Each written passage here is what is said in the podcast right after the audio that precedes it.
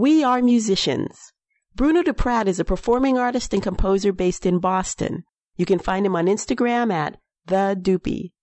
We chatted about his freelance work composing for media, his tour, and some realities about being a professional musician. I started playing uh, acoustic classical when I was eight, and that's when I started studying hard and you know going for it. My family was always into it, you know, musicians and maestros. So I, uh, when I was 13, I started recording at studios, and then we had the album ready, and then we went to Vienna. We did the whole whole state there. It was very nice.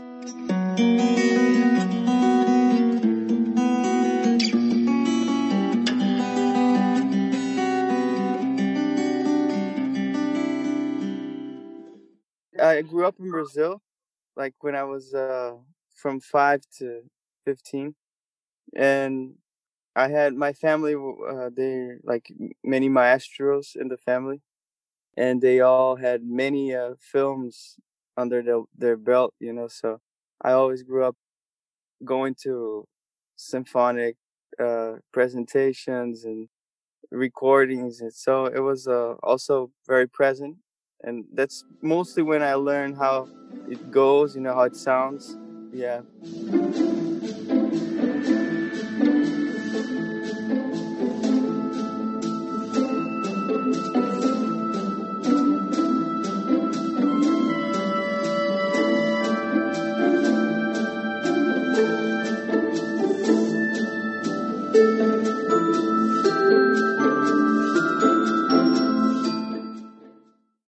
I taught at a Brazilian conservatory for three years, and then I did private for a year.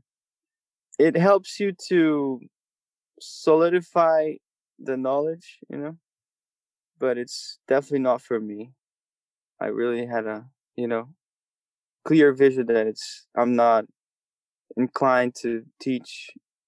I I don't appreciate it, you know, as much as other people do and love I try to follow what I really love because then you can do it, you know, wholehearted.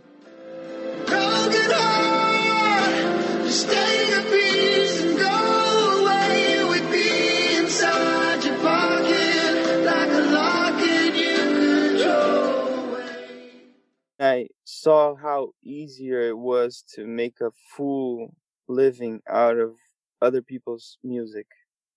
And that kind of hit right in my face, you know, because it's it's kind of frustrating when when you put your heart and soul into your own and then the results are very uh stagnant and you know slow pace but then when you interpret it's like a, a full acceptance you know?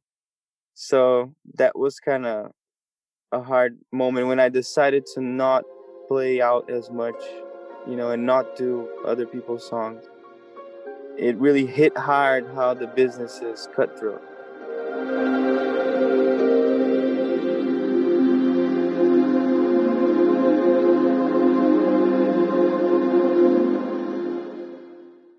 The freelance didn't suffer as much with the pandemic, but still a little bit, you know.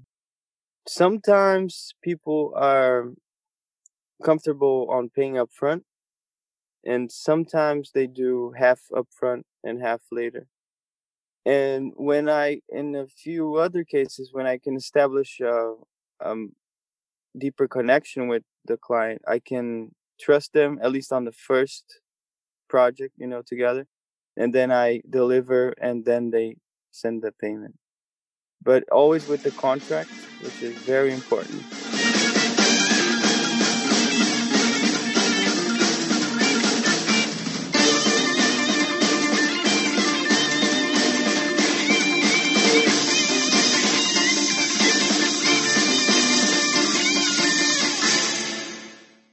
there's a lot of work you put into it for the minimal results but then again at the end of the day you end up with a, a huge catalog you know so it's a win-win in a way but i i heard about music libraries of like seven years ago and i started contacting people who were not only starting music libraries but who had big music libraries. You gotta persist, persistent game, you know. And you uh, you can cold email them, you know, cold call them, but by reference is a little easier. It's very fast paced, which is fun, but then again, it's very uh, overwhelming at times because for now I've been working with five music libraries, I believe, and it's like one from Australia, one from UK, and two from LA, and then one from New York.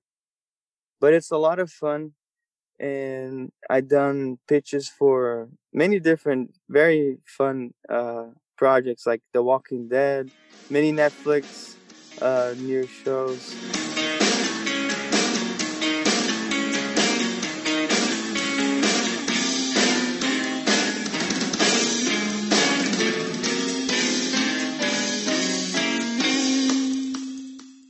I have a separate project that I've been doing pop music mostly.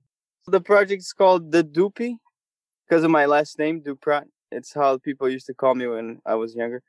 And uh, I just started doing like only pop songs for that project. And uh, I intend to do more pops and uh, probably do some touring when, as soon as the pandemic settles down. I do have uh, a rock project that I'm doing under my own name it's uh Bruno Duprat. I'm posting like mostly orchestral and uh, rock, you know, alternative.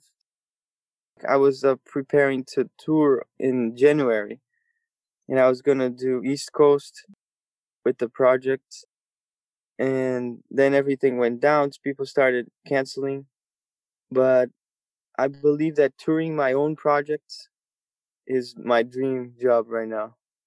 I'll be doing next year in January or probably around April, most likely. Uh, I'll be doing two projects, which is the ones I mentioned before, the Doopy as the pop project and Bruno Duprat as rock, more alternative. I want to um, pursue film scoring in LA. I know these studios have been doing a lot of work. And this guy who I met once, and now he's like doing the the Star Wars music it's uh incredible to see people grow around you yeah. The people i meet and the people i met as musician they're all, always very passionate and they always have a cause. And like for example for the past four years i became vegan.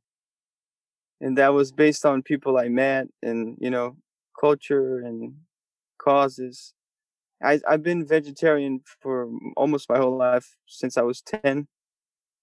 So, fifteen years now, vegetarian. But then I went all vegan four years ago, I believe, when I met these people who were very hardcore about it, and it really inspired me. And it was through music, through playing out, through being out there, and through playing with other people, working at the studio and it, it reached my personal life level. If I'm going to drink a, a, a drink or eat some fruits or you know everything organic, everything I eat, everything I use like products and clothing, you know, I try to be very as hardcore as the people that inspire me.